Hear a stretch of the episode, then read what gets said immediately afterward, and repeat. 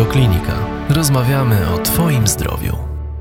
Chciałam się teraz spytać jeszcze o coś takiego jak naturalny antybiotyk, czyli e, preparaty ziołowe, które z powodzeniem mogą zastąpić w tym okresie wystąpienia infekcji e, antybiotyk, tak? I jak one działają? Czy działają podobnie jak antybiotyk?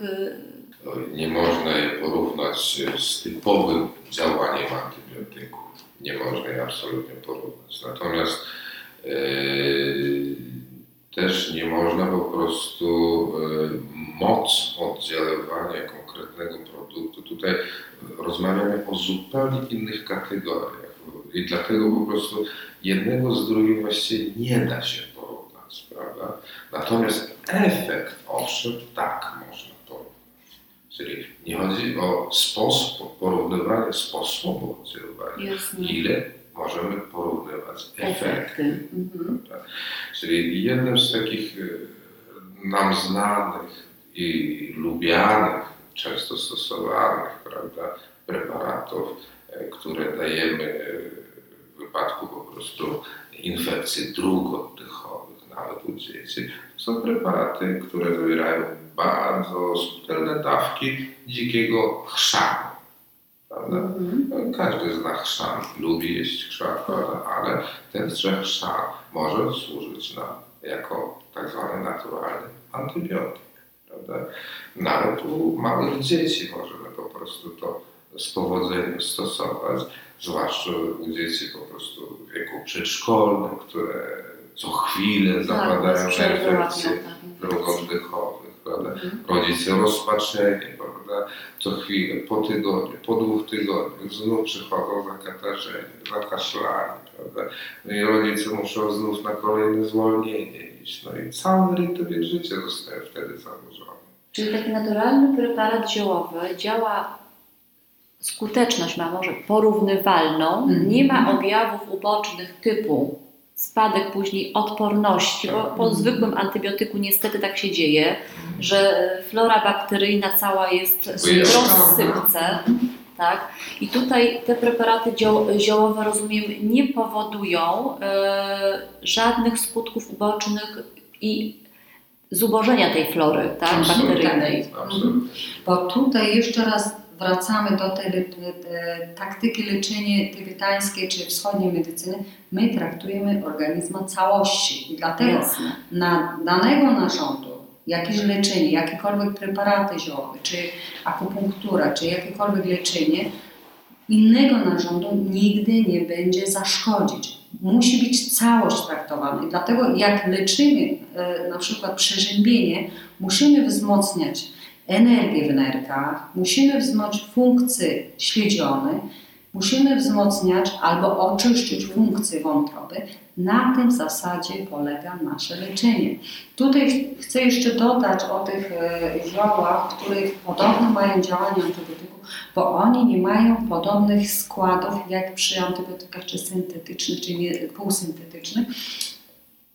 Nasze ziołowe preparaty działają bardziej pobudzać po prostu naszych komórek, które wytwarzają przeciwciała. Czyli bardziej na tym polega, nie tak działać jak antybiotyk, że przeciwko bakteriobójcze czy e, takich działań nie ma. Natomiast bardziej na podstawie siły organizmu. Czyli mobilizowanie. Czyli pobudzanie sił odpornościowych organizmu. No, tak jest. I takie dziecko, y, bo to też ciekawy temat, tak, w leczeniu y, infekcji u dzieci, y, no, tak częstych, nawracających. Tych przedszkolach tak. Tak, mhm. Czyli takimi preparatami, czy dołączacie Państwo wtedy coś jeszcze? Czy jest to właśnie u dziecka akupunktura? Akupunktura u dzieci raczej rzadko. Rzadko, właśnie. To jest trochę nieprzyjemny zabieg, ale czasami w bardzo skrajnych przypadkach można zrobić, tylko akupunktura u dzieci trochę się odróżnia. Na przykład pacjent, który y, y, jest na akupunkturę, leży z tymi y, igłami Ileż tam minut? 15-20 minut, a tak. u dzieci tylko pobudzam te bioaktywne punkty, czy danego narządu i po prostu nie zostawiamy igły na ciele dziecka. Aha, czyli Jednorazowe punktowe dotknięcie. Dotknięcie, ukucie i już. Jasne. nie zostawiamy jakby igły wbitej, jak się mówi. ciało. Tak, w ciało. No to Ale czasami dzieci są niebezpieczne. grzeczniejsze niż dorośli. Nie panikują. Tak. I grzecznie biorą tych ziół niż A właśnie, tak sobie pytam jeszcze e, o kwestie smakowe. Smakowa nie jest super smaczne, bo sma- smaczne rzeczy zawsze nie są zdrowi, dlatego. Ale są różne metody, na przykład jeżeli trochę jest kwaśny, czy trochę gorzkiego smaku, można to łączyć z miodem albo jakimś syropem owocowym. Możemy, zawsze znajdziemy jakieś metody. Są też preparaty w granulkach, wtedy dzieci chętnie Łatwiej się zażywa. Tak. Tak. A czy takie właśnie mówimy tutaj o ziołolecznictwie, o akupunkturze, o rozmowie z pacjentem, bo to też Państwo podkreślaliście, że to jest bardzo ważne, żeby jednak tej sfery psychiki Mhm. e, i stanu emocjonalnego też dotknąć, w jakim się pacjent znajduje. E, Czy do tego dochodzi też rozmowa o prawidłowym odżywianiu? Oczywiście. Jak najbardziej. Oczywiście, bo to jest też podstawa e, leczenia tej wschodniej medycyny. Mhm. I jakie zalecenia co do odżywiania? To też jest indywidualne. Też indywidualnie. No generalnych zaleceń tutaj Pani się nie doczeka. Czyli każdy pacjent to jest, to jest, ma swój mikrokosmos, można powiedzieć. Czyli do tego kosmosu trzeba się dopasować no, z konkretnymi zaleceniami. Można wyleczyć e, akupunkturą, jeszcze wrócę do akupunktury. Mhm. Czy można akupunkturą wyeliminować e, przyczyny chorób? Przyczyny nigdy nie możemy wyeliminować. Przyczyny Mhm. właśnie są wewnętrzne i zewnętrzne. Tego Mhm. nigdy nie unikamy. Natomiast tylko tych działań, tych przyczyn możemy złagodzić. Po prostu odpowiedź organizmu inaczej możemy zmienić. Na tym polega to leczenie. Mhm. Czyli podnosimy też odporność organizmu i organizm sam przystępuje tak. do walki z danym Tutaj jeden ciekawy przykład mówię. Na przykład jak dziecko często choruje, czy osoba, w której klimatyzowanym pomieszczeniu pracując, albo alergik, który zimą często chorują, y, jest takie badanie, na przykład nawet przed chorobą, przychodząc raz w tygodniu, y, takie konkretne punkty, które odpowiada kraszycy, y, płuca, oskrzywy, tam akupunktura plus bańki, wtedy oni, u nich odpor, odporność bardzo się podwyższa. A, czyli można generalnie, będąc, jeszcze nie mając objawów, przyjść, podnieść sobie tą odporność w tych okresach przesilenia, Tak żeby wyeliminować późniejsze problemy zdrowotne. Oczywiście. A jeszcze chciałam Pani doktor e, zapytać o, taki, e, o taką jedną sprawę, jakie mogą być konsekwencje takich e, już przewlekłych, nieleczonych stanów zapalnych, tak? gdzie no, pacjent leczy się farmakologicznie, chodzi od jednego do drugiego Czyli lekarza. tutaj akurat tematyka chroniczny albo przewlekły stan zapalny. Tylko czego? To jest. Drugooddechowy, Jesteśmy tak. Czyli tutaj ten pacjent, który ma diagnozowany przez e, pulmonologa czy alergologa POHP, powiedzmy, takie przewlekłe opera- Tak. Tak, tak. Już nic mu nie pomaga, tak? Jest to po prostu e, stan już taki Przewlekły. przewlekły. Mhm. Tak? Jak To wtedy? wtedy y, oczywiście, tak jak y, tłumaczyłam, bardziej y, układ odpornościowy podniosąc, czyli tam wspomagając, Mhm.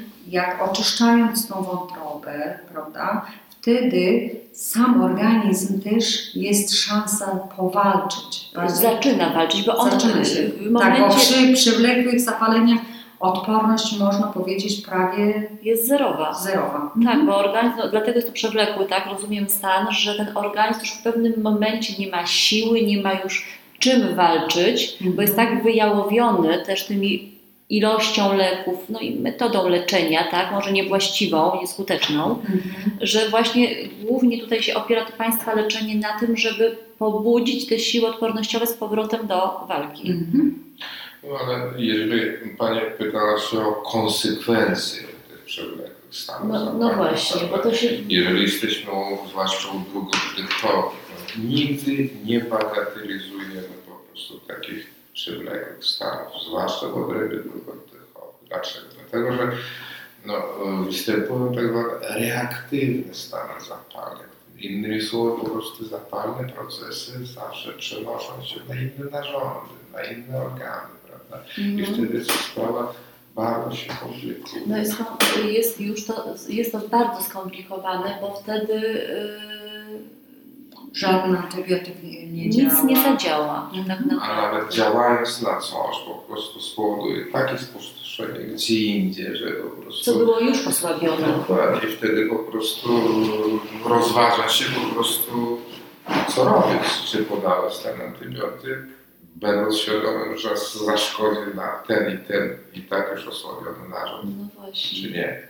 Mhm. Także konsekwencje takich przewlekłych stanów zapalnych jest niezwykle rozległa.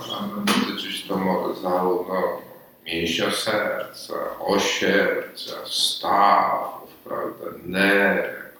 No, multum po prostu bardzo, bardzo poważnych konsekwencji. No i to ważna konsekwencja, czwarty już przychodzi, taki totalnie z, właśnie z problemami też i z sercem, zaczynam doskwierać coś, czuję, że każdy kolejny narząd zaczyna szwankować. Czy jesteście Państwo w stanie wyprowadzić tego pacjenta do stanu lepszego?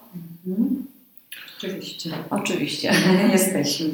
I tutaj jedna rzecz jeszcze chcę dodać, na przykład e, jeżeli chodzi o, rozmawiamy o te przywykłe zapalenie dróg oddechowych, tutaj tematyka powiedzmy o zapalenie y, migdałów, angina przywykłe. Mhm.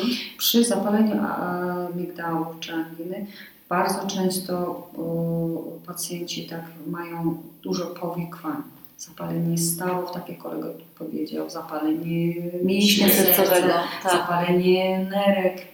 I dalej można też powiedzieć u dziewczyn y, zapalenie przydatków też często. y, też. Tak. Mhm. Wszystkie te infekcje, y, które przewlekły później przechodząc na innych narządów, powoduje następujące chorób i dlatego warto właśnie jak cokolwiek zaczynać, jakieś infekcje, wtedy nie zlekceważyć, jak najszybciej zgłaszać się do nas i wyleczyć.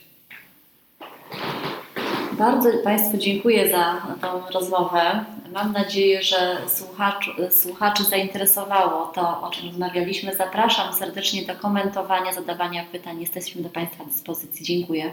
Bardzo dziękujemy. Więcej audycji na stronie radioklinika.pl